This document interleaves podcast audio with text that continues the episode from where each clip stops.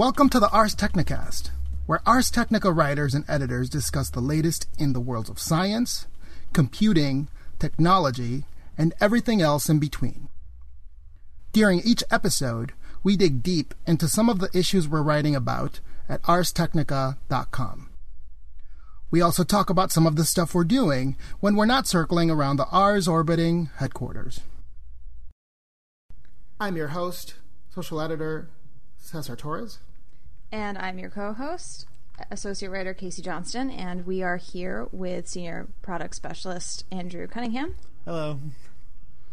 And we are in the middle of a bunch of movie adaptations, or I should say book adaptations into movies that are coming out. Uh, we the Carrie was just released. Um, we have another installment of The Hobbit coming up. We have Hunger Games coming up, and so we decided to have a little bit of discussion about how successful these franchises are, especially because they are two two of these are mid series, and one is a readaptation of a book that was already previously adapted. So it's time to talk about whether anyone is actually doing this with any measure of success or if they should do some things differently, I guess. Um, uh, Cesar, you, uh, Andrew, correct me if I'm wrong, but I can speak for myself. I did not see the new Carrie movie, um, but Cesar, you you saw it and you are a big fan of this property. Yeah, the just the the novel as a as an engine to to inspire filmmakers, I think is is great. Uh, the Brian De Palma movie from the 1970s is uh, a horror classic, and so is Stephen King's novel. And it, it really was one of my first entry points into Stephen King's works and Brian De Palma's movies as well. And so it's hard to uh, talk about the new movie without going back to that and, and, comparing. It's just inevitable. And that to me speaks to the power of film adaptations. Clearly, some filmmakers have, have done such a great job of these that they've actually made a, a whole new icon of the you know the actual story that they retold or adapted. Mm-hmm. So Carrie stands there uh, with that. I went and saw it recently. It released in October, and in fact, it was maybe just the one um, single horror film that was released in, throughout the whole month. I mean, there were other things that were thrillerish, but it was an interesting October because usually there's more. No yeah. Saw, yeah, we, no yeah, like. I was gonna say, do we not do Saw movies anymore? Did that franchise to, like, die? Saw ten. There's no Scream. There wasn't even a parody of like some horror franchise. They were not on like the Ring Five. We're not on Nightmare on Elm Street, like fourteen. I don't know. I don't know these series very well, but I know there's a million saws, and I've mistakenly seen some of them.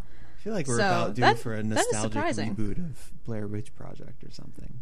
Oh man, no, they Um, should just they should just reboot Saw. I think. I think Saw is like, I, you know, it doesn't have to. I, they rebooted Spider Man what five years after the first one or something. Yeah. So let's just get Well, that re- moving so- along. Anyway, um, Well, Cesar, recently, you, uh, yep. um, you mentioned you know the the original Carrie to to just I don't know to move back to book to movie adaptations. um, To you mentioned that the original Carrie is a classic, and before we were talking, you know, before we started recording the show, we were talking, and you had mentioned that the new movie kind of hewed a little bit closer to the book. So one of the things I kind of wanted to talk about on this show is like the difficulty in making that transition and like what from the book makes the cut and what gets changed and why.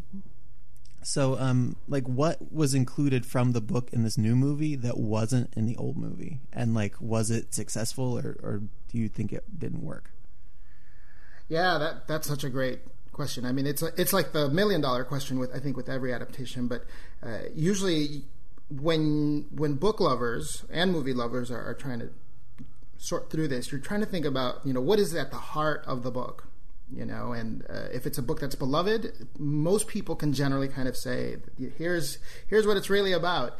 And with Carrie, uh, you know, it was Stephen King's first novel and it was something that uh, he hadn't even found his like form that he uses now. It was much more experimental. The story is told through newspaper articles and lots of meta uh, fiction, and really, I mean that that novel, at least in my interpretation, is really about the, the power of female sexuality and uh, sort of these untapped forces that happen in like the American high school, the, the experience of teenage girls in high schools.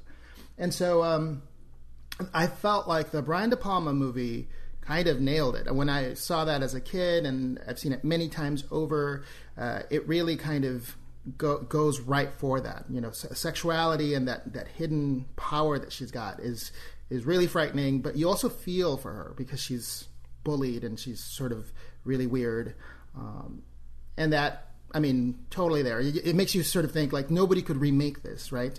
And so uh, the new uh, version, which again just released, uh, I was really excited because it was directed by Kimberly Peirce, and uh, I'm always really excited when there's female uh, horror movie directors because there's not a lot of them.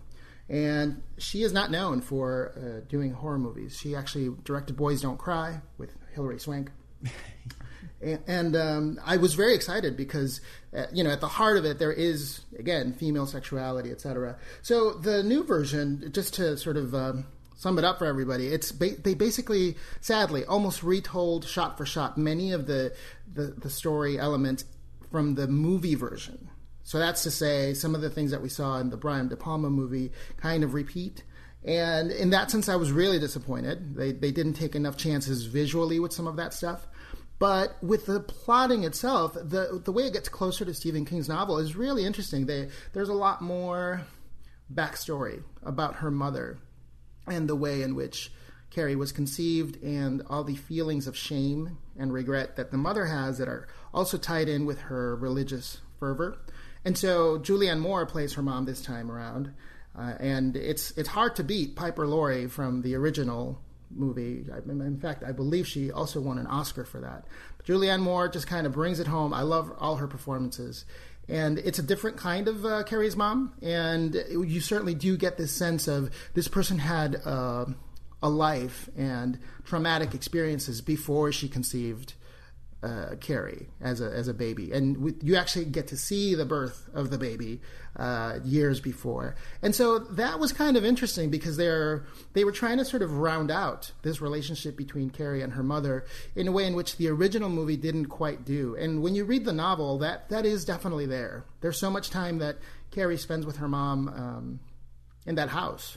You know, that house is terrifying because mm-hmm. it's it's about what they say and do to each other uh, they they try to leverage that a little bit more in the new movie. Is it as successful as the Brian De Palma movie? Probably not. Um, there's there's just really interesting things that I think they they kind of dropped the ball on or didn't comment on that are more current. But uh, it wasn't a bad reboot or a bad reinterpretation. It just it's very difficult to sort of top what Brian De Palma did, and uh, you know it has to do also with those performances that uh, Sissy Spacek uh, playing the original Carrie, I think she kind of nails it. Mm-hmm. So. Mm-hmm. Uh, but I would recommend seeing it if you're a horror movie fan or if you're interested in uh, what Kimberly Peirce has done with her movies. There's just interesting ideas that are put out there about uh, the current culture we live in with bullying and, uh, again, sexuality, uh, the high school experience. Uh, they're all there. So, and I imagined, I thought, if I was 12 and I had never heard of the original movie, I would actually be pretty terrified by this new one. So that's also kind of relevant. I don't I don't mind if new kids enter you know the the book this way. That's fine. So I heard I did see some people say that the the trailer for this movie was better than the movie itself. Did you see? Do you know what the trailer I'm talking about? The point of most trailers is to just like N- well, make, no, like, like you can you can have a trailer that uh, actually, I don't know. I don't know if it's appropriate to say that you can, but I think this trailer stood alone in a way that it was like. I mean, it was really just like an internet video, like of a prank. So it it didn't really have a lot to do even with the movie, but it was just like I think like there were tags at the beginning or at the end, like you know, go see Carrie or whatever. But did you know? Do you know the trailer I'm talking about? I have no idea. I've never seen it. I do, and the the whole marketing around the movie uh, was pretty interesting. There there were some events they did here in New York too, where they kind of uh, restaged some of the high school prom stuff, like at a coffee shop randomly. Mm-hmm. Uh, but it, it, it, all comes back to the way that they executed uh, video. In the actual story, it, uh, in the current one, some of the bullying that happens in the locker room um, happens because the, the girls tape uh, or record Carrie with their cell phones, and then they post the videos to YouTube. So Oh, that is wow. like a really interesting plot element, which was obviously not even feasible Yeah. in the original book.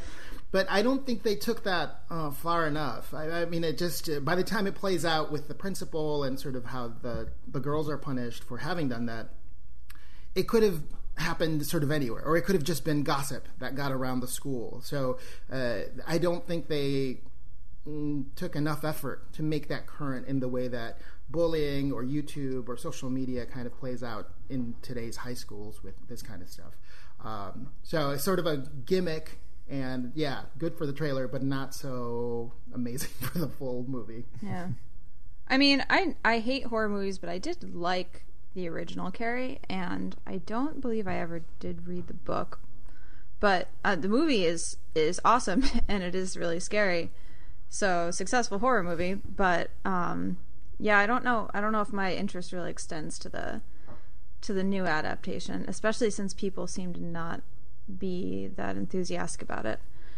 But Well, um, Yeah. what's I mean, what's kind of interesting is that you know the movie, the original movie anyway, has taken on a life separate from the book. Like people have seen the movie without having read the book, and they're usually fine with that. And I think that gets to what Cesar was saying about how the original movie was more about capturing like the emotional and thematic core of the book rather than just like translating the book's scenes up onto the screen like verbatim.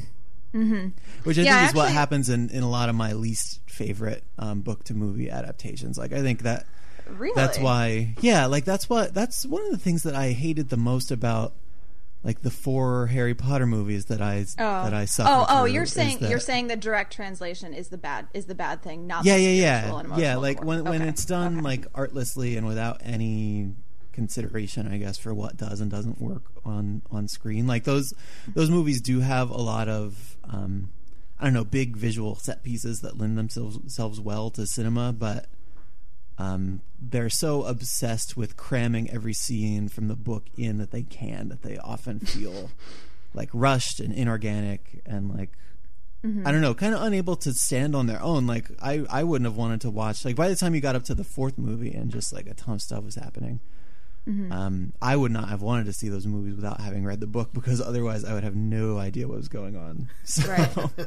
Yeah, I did. I went but prior to this podcast. I I went and looked. I was I sort of the question came up in my head like, are there any like because like the the rule is that the movie is never as good as the book, and I was like, are there any you know movies that have been you know maybe not better but like actual successful adaptations. And of course there have and i just didn't think enough about it. Like there's like silence of the lambs there's shawshank redemption there's godfather there's american psycho. Um, and a lot of these are movies that i've seen that i've never read the book. I've never even actually thought about reading the book. I just like see the movie and go wow that was an awesome movie and then just kind of like move on with my life like i saw i, I still want to read this book actually but i saw no country for old men t- two months ago three months ago and it was just like breathtakingly good that it's at like i don't know i think i even forgot that it was a book at all. Mm-hmm. So yeah I, I do think that thing about how people people end up seeing these movies without having read the book maybe that does sort of speak to what is and is not a good movie adaptation yeah, I think I feel like for the big like fi- the fiction and and fantasy stuff, so like the Harry Potters, the Lord of the Rings, is the um, Twilights, maybe if if you want to go there. Like, we don't nope we don't want to go there we'll leave that be I, f- I feel like the the ties to the book are s- stronger if that makes sense like it's a it's a bigger I don't know it's a bigger deal that it was a book first whereas with some of those movies that aren't tied to like a long running franchise or something like that um I don't know. It's it's less clear that it's even being adapted from a book because like fewer people are familiar with the contents of that book in the first place. Mm-hmm. yeah they don't have they don't have fandoms the way that science fiction and fantasy franchises do right. now it seems like. Um yeah we can definitely talk about i mean i think game of thrones is still a ways off but that's that's another one that i've i actually did try and read the books I got a ways into the first one, and I was just like, it just could not get into it because there was so much description of clothing and feasts that I gave up. And I was, I was just like, this was actually even before the TV series came out. And I was just like, you know what, I'm just going to go into this blind and just like watch the show, and it'll be fine. And it was, it was fine. fine, Like yeah. the show is the show is awesome. I don't need the book, so It's a fun show. which is which is such a sad sad moment for me because I have always been the, such a book person who like up until my adult life you could count on me to have read the book of something that I was going to watch, but now it's just kind of like I, I don't know if it's my fault or if it's like the adaptation's fault or I don't like I, I don't know where to place the blame, but uh, Game of Thrones, I mean, there there are books You know? and there are books. Like true. reading reading the Lord of the Rings trilogy or something is different than committing to this like five tome really dense fantasy series that's not finished yet and there's like all the possibility in the world that it never will be finished and because you know that George R. R. Martin famously writes so slowly. I don't think I have to explain this to any of our Game of Thrones watching or reading listeners, but um, Right. he's perpetually slipping the stuff back. He's like the AMD of, of authors. Like he can never make a he can never make a launch date that he sets for himself. So Some there for- we for we have Thro- like two readers who are really going to appreciate your man, they are your- just your laughing. AMD reference. I love you guys. Thanks. I'll be here all But- week. But do you feel like Game of Thrones, uh, the series, hit, hits the heart of what the book has going for it? I mean, I, I did read the I read the first book and then I read the first half of the second book and then I didn't even like dislike it. I just kind of dropped out of it and um but talking to my fiance who did read all five of the books and um now does that thing where she's kind of smug about knowing what's going to happen before me. Um yeah, it's like it does take the most important stuff out of the books while also maybe condensing some of the some of the smaller characters into like composites and um, changing the order of events sometimes so that things I don't know so that things flow a little bit better. But it like those big fantasy series are all about like characters. They're all about like world building. And on that front, I think the show has been has been really successful. Like you you do even on those episodes where you just spend like three minutes with everybody and nothing really moves forward in any significant way. Like you enjoy spending time with most of the characters most of the time. mm-hmm. See, I, I started thinking about whether this is sort of a rule that can be applied in any way to to specifically science fiction and fantasy series that because of the way the books are structured and the things they place emphasis on if they lend themselves to adaptations that are as good or better than the source material because you know um I think ambiance, for instance, is like hugely important to the Game of Thrones books. Like he spent so much time describing what everything looks like, but you can you can get all that information in a in a TV show very quickly and sort of get to the you know actual plot moving along a little bit faster. So I'm I just it seems to me that at adapting these things is a little bit not easier, but just they lend themselves to adaptations more easily. I guess Harry Potter though kind of conflicts with that thesis because I do agree that those movies were not so great. I want to sort of throw in my two cents about Harry Potter. I agree that I think that, especially towards the end, the movies try to replicate what is in the book. Um, but but maybe that's a, unique example because there is maybe no bigger franchise from a living author than Harry Potter, uh, and so we know that J.K. Rowling, by the time she was sort of halfway through, she was already probably thinking in some sort of cinematic way. I mean, I I can't I can't know for sure, and uh, you know, I'm sure people have interviewed her, and maybe she deflects the question. But uh, by the time you know the, the rights are sold and these movies are going to be made, she probably had some ideas in mind of what might be visually interesting, and then that's how the movies turned out. But there's other properties like Lord of the Rings, where in Tolkien's time, he had no idea that you know Peter Jackson would hit these movies, and the adaptations of those are so interesting because they made a lot of cuts, they condensed uh, scenes, etc., to make it cinematic, so that the viewer uh, can isn't bored by descriptions of lots of uh, architecture or, or uh, meals. You know, there's a lot of meals in that one as well. Mm-hmm. Um, and so it, it's interesting. I, am not trying to. Um, let Harry Potter sort of get away with it, certainly, but uh, I think um, they're overall kind of uneven. There's some that are better than others, but I don't think they're all terrible. I think uh, if if you've read the whole series through, I mean the the movies are very fulfilling overall. Mm-hmm. I mean, yeah, the, the, the, latter the latter track. movies are better, sure. Oh yeah, go ahead. No, I, I was just going to say I think that the movies kind of track with the books, where the earlier ones are a little a little better, a little more relatable. Like you you get a better sense of the world and the characters in it, and then the later books are I don't know, they become more about like character drama and like these big set piece battle things and that's I don't know, I just that that is less interesting to watch play out on screen, I think. Like going back to Lord of the Rings, I think some of the battle stuff in the movies was the most you know, the most boring, the most tiresome stuff. and it's I like in the books you don't see a lot of blow by blow battles. Like you go through right. a couple of them and you spend most of your time, you know, viewing it from one character's perspective and kind of seeing it through their eyes. And I think it's a little more engaging that way than just to watch like waves of CGI orcs, you know, run into a line of CGI horses and like that's that's what you're watching. I don't know. I feel the same way about chase scenes yeah. in movies. Like they happen all the time and they're so boring to watch. I mean, I can't speak to what's actually in the Game of Thrones books, but I feel like that's the thing that the Game of Thrones series is doing really well. And I've heard that it's in part because of their budget constraints, but they really don't spend a lot of time on battles, and they, they sometimes employ questionable plot devices to avoid displaying a battle. but it's uh, I'm I'm specifically talking about that time that Tyrion was knocked out.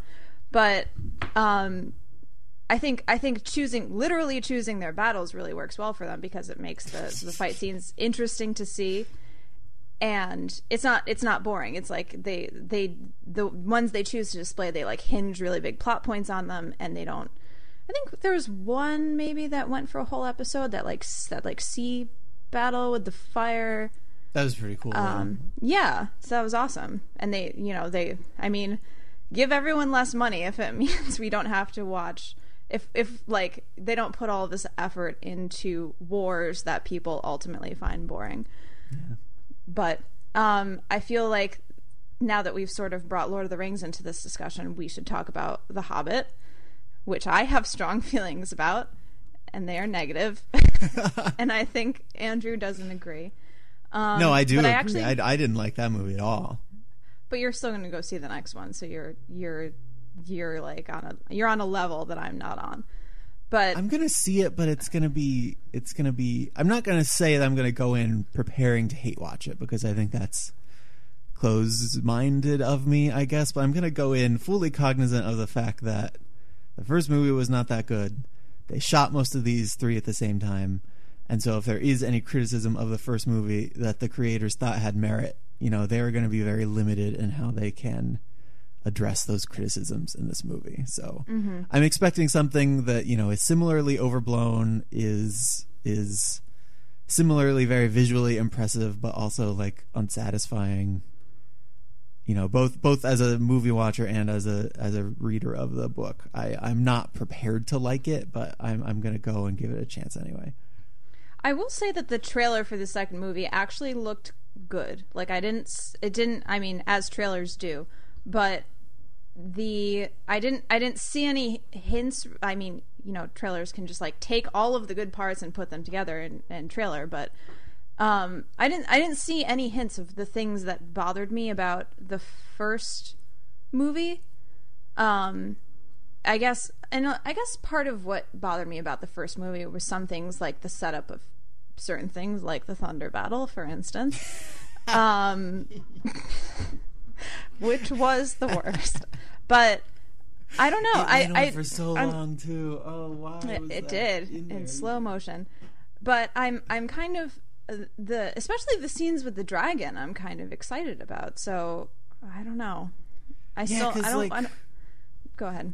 um in the first movie you do yeah you do stuff like that thunder battle where you're sitting and watching two things that you don't care about at all beat each other up like two big rock giant monsters and like and i guess you're supposed to be worried that your characters aren't going to survive even though of course your characters are going to survive. Like come on. Um and it's just yeah it's just boring to sit there but but the dragon is is more of a character and i think that having a stronger adversary to play off of will maybe make the movie a little bit stronger because yeah in the first part of the hobbit the book you don't have any strong um adversarial presences like they, they run into troubles repeatedly which i think is reflected in the movie but the movie had to like create that white goblin guy out of whole cloth basically to give them something to fight against like on their way over. So it wasn't just a movie of them moving from point A to point B. But yeah the dragon was like built into the original book and he has a little bit more of a personality and yeah I'm I'm hoping and he's Benedict Cumberbatch too right Oh yeah. so Oh, I have he? you you you can Oh hear that voice. God. Yeah, it's Yeah. amazing. Wow. no maybe you need to see this movie now so you can see the Sherlock dragon Well, I, I normally don't get this kind of um, irate about movies, but maybe with this one I do. I might only be paying my ticket just to go see the scenes with uh, the dragon. I, I, I swear to you, because the, the what they did with the other one, like you said, just quadrupling the number of of uh, just stuff that's in there. It took away from what I think is part of the heart of the, the book, which is it kind of takes its time. It's a children's book. There is everything that can go wrong kind of goes wrong for them in their little journey. But if you get the sense that things are just unfolding before you. And the movie that was presented to us last time was so rushed. You know, there's just constant stuff flying at the screen like every two minutes. I just thought, where's that sense of pacing? You know, why did they have to make it into a giant action piece? So with this, I'm hoping that the time they spend with the dragon is just how I remembered it in the book, where it just it takes a while. There's a build up to to uh, to see it, etc. I'm crossing my fingers, but that's kind of what I'm saving my money for. Just those scenes. See, okay, what I think I needed for the first movie was I needed, you know, those apps that like tell you, or those like sites that tell you like when you can go to the bathroom. I need, I need someone to go into. I what I needed was someone to go into the first movie and tell me like when the part with Gollum was. Pretty much, that was like the only. That was the only part worth seeing. The only part that was good and that I enjoyed. So I need someone to go into the second movie and tell me when the dragon parts are, and I will. And I I have a feeling that it's going to be like the dragon was in what the last like 10 seconds of the first movie? I feel like they're going to give the dragon all of five minutes in this one. And because but it's like half the trailer. But i have a feeling it's it's not going to be in there substantially and they're going to save all of the dragon for the third movie. And i don't know if i'm right i don't remember the timing of the dragon in the book so i don't know how they're going to balance it but i'm concerned that i'm going to be sold on this idea of the dragon and then go in and get virtually no dragon and it'll be bad Well, the deal with the third movie, I think, is it's supposed to be um, extra, like extra material that was not in the Hobbit itself, but is kind of in like Tolkien's appendices and I don't know some other stuff that they made up to kind of make the ties between the Hobbit movies and the Lord of the Rings movies a little stronger. So it's my like understanding is that yeah, my understanding is that the second movie is supposed to be most of the dragon stuff. Really? Yeah. And while it's true in the book that the characters spend a lot more time worrying about the presence of the dragon than they do like in the presence of the dragon, he might not be in there a whole lot, but yeah, that we we are due for some scenes where Martin Freeman as Bilbo is going to be talking to Benedict Cumberbatch as the dragon, and I'm hoping that they kind of recapture the what was good about the Gollum scene from the first movie. Is just like when when the movie actually slows down for a second lets Bilbo be be like in the film and doing stuff in the film. Yeah. I have higher hopes for for for better quality, I guess. I will say I, I did love Martin Freeman as that character, and I feel like he didn't either get enough to interact with or do in the movie. I love him as an actor, and man, the okay, I'm sitting here. I came into this like, man, all I'm gonna do is hate on the Hobbit part two, and I'm never gonna see this movie. But I'm sitting here being sold on the idea of seeing this movie. We should go see it. Let's go. God, I don't want to, but I might have to. Um, so okay, maybe it's a maybe now. All right. When does it come? When is it out? I don't know. It's, don't it's know November or December. He Okay, said. so sometimes. sometime soon. At, at this point, it's December because uh, Hunger Games is November 22nd, and they would not put that bumped up together Oh, really? for sure. Yeah, Hunger Games will. I mean, they're competing for each other's, you know, space, but Yeah. yeah, uh, yeah definitely. So I- November is just basically Thor and Hunger Games for like the big releases. So, Hobbit yeah, I- is December thirteenth. Okay. Yes. So I have a while to waffle on this. So Oh, I am going to reread the the Hobbit again uh, before the movie. that might be a good idea, but I don't know. Well, I feel like that might lead to also more disappointment. True.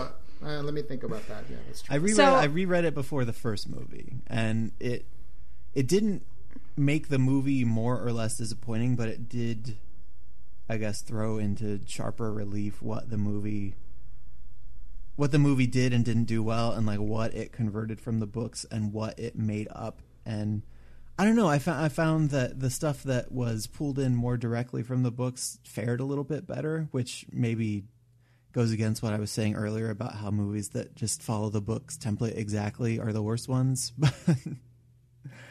But um, yeah, it, it was.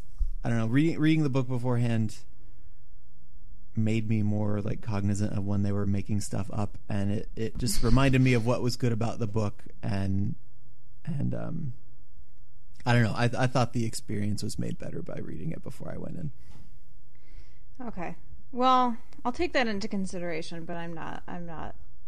I'm not convinced. I feel like I should just, at this point, let the book be what it was, and then maybe when all of this is over, return to the book and reconcile the two. But I feel like, I don't know. I we'll see. Um, but now we've touched on the Hunger Games, which I came into this thinking that we should talk about it. But then I started thinking, like, who is really buying these books and aren't any of them our readers? And I don't really know.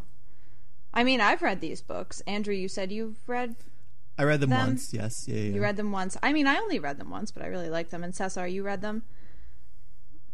Oh my! Uh, hello, everybody. Sometimes I mute my mic and, and I'm lost here in the ether. Yeah, uh, I've read them once. Yeah. Okay. sure. So, I mean, I think these are pretty, you know, they've I think they've captured some some I mean all of our minds at least. So like maybe we should have a discussion about this. Um did did both of you see the first movie? Yes. I Okay. did. Yeah. Okay. And, did, And I, I enjoyed it. Okay. I I think I I had mixed feelings about it. I think overall positive, but I I I'm my hope that I was holding out for the movie was that it would hit harder on the points of uh satire of entertainment and like reality TV and um just that whole that because the it very lightly touches on that in the book and i i feel like the movie would have been a good time to sort of like really blow that to f- its full proportion and i feel like that was like the strongest sort of theme of or i guess not the strongest theme but it was a strong theme that i would have liked to see a lot more of and i feel like would have you know hinged it to our reality a little bit more and it didn't happen. That was my only like disappointment. But i do like i mean the second book is actually my favorite book i would say. So i am pretty excited for the second movie. Definitely going to see this one. Well, because I Um, thought the second book, and I guess I don't want to spoil anything, but to to keep it at a high level, I thought the second book was it was it was kind of like Rocky and Rocky Two to like to appeal to the cross section who likes the Hunger Rocky Games and also the the Rocky Hunger movies. I feel like they are mostly the same book, but the ending is different. i mean That's a that's fair. Um, I mean, I and I don't fault the books with that. I think that that's fine because you you get a little bit more exploration of the characters in a second book. Obviously, you have more space to do that. So I think that, that that's fine. Uh, not to get too Stallone-ish here, but uh, it, the first book also has really great Rambo-ish kind of stuff that uh, Katniss does, and I thought it was so interesting that a female character was spending all this time in the woods, uh, basically finding food, foraging, hunting, um, using a bow and arrow, and it's so glossed over in the film. I felt kind of sad because films that do that are really, I, I, think they're fun to watch, but they didn't let her do so much of that. They really kind of move her right into the, the drama of the story. Mm-hmm. And I guess that's fine because it's a movie, but I thought there were some opportunities they could have taken to make that really interesting because mm, often those characters don't get to do that much uh, sort of wilderness kind of survival stuff. Yeah. yeah, I think I think even even the specificity of wilderness and survival stuff aside, like I, one of the most compelling parts about Katniss as a character is how skillful she is, and I feel like that was a you know, I I would have liked to see I would would have liked to see more than that in the movie, and it just yeah you're right it didn't come through more than like a nominal sort of amount. Like yes she is carrying a bow for a reason and here's the reason and that's going to be the reason for the rest of the movie so just like keep that in mind every time you see her with a bow. Um but i feel like the second movie i think i've everyone i've talked to about this says they like the first book and don't like the second book as much because it's just like the first book but I think maybe the reason I like the second book is because it it like all of the politics and backstory of the why Hunger Games are is dealt with. So now you can just focus on the the process and everything that goes into the Hunger Games and like you know the results and I I just I, I it's like it's like the first book writ large for me. It's it's just like a better version of the first book. I think. Yeah, I, I, that sounds about right to me. I mean, there, there's there's a there's another element of the, the books that I think it's this is not a spoiler. This is just my opinion, but the I don't think the third book is particularly well written. there's some there's something that happened in the writing. It feels a little rushed. So this happened also with some of the Harry Potter movie uh, books, and uh, I wonder what they will do with with the third movie to kind of. Um, you know, just make it more movie like, but also address some of those issues because the, that third book, just as a series, it's a fun series, but the, it didn't close out in a very satisfying way for me, and that had to do with kind of what what went down with that third book. So I'm curious, yeah. like maybe the movies will kind of top that. The third book is very odd. Um, in a lot of ways, and obviously because the the second book mirrors the first book, it's like it's just kind of going off the rails. Um, but yeah, I I don't know. I I have I have hopes for this second book for the movie in terms of I feel like the I forget what their term is for it, but like the the place where the actual Hunger Games takes place is so much better, and I feel like it'll translate really well to to a screen, and I I'm like excited to see it play out in real life. Well, so, real life real quote unquote real life with real humans and real computer generated things falling at them or trying to eat them or whatever.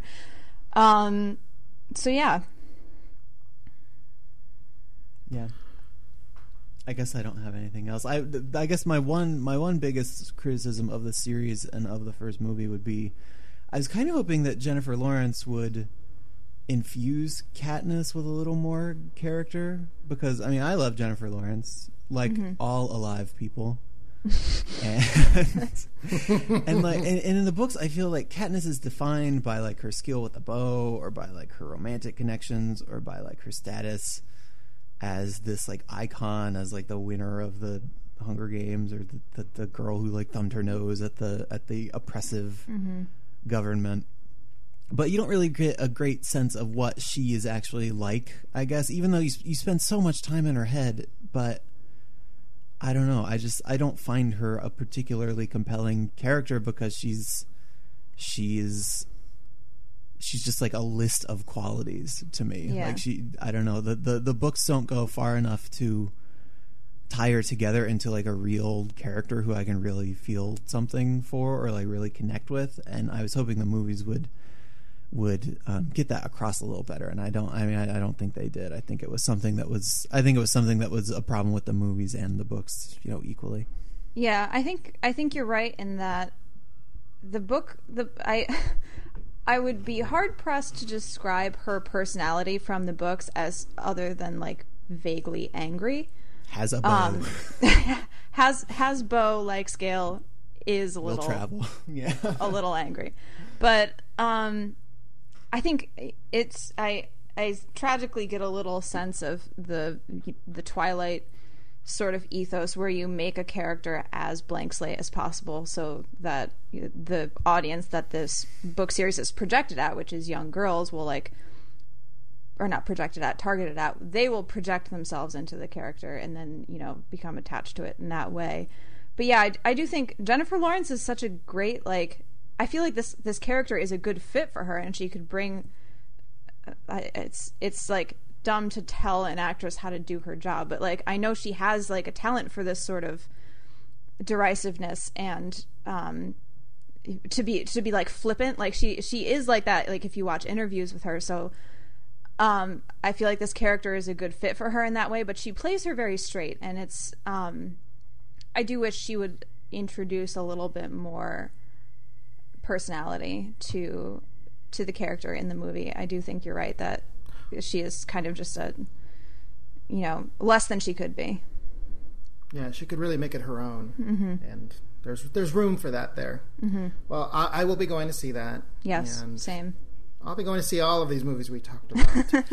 uh, speaking of, we're at the end of the show, so if uh, any of you listeners out there, if you guys want to send us in the comments uh, movies that you think were well adapted or not so well adapted, or if you want to just chat about Thor, which we didn't have time to talk about uh, as an adaptation, but uh, if you want to mention that, then do so in the comments for the show. Uh, you can also find us on Stitcher. You can find us in the iTunes Store, and you can leave us reviews and ratings. We always appreciate that.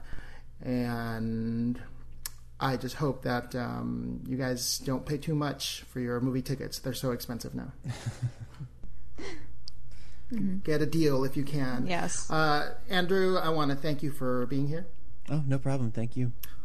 And uh, Casey, of course, we're always driving the ship here. So thanks again. And Yeah. we'll see you guys in the next episode. bye Bye. Bye bye.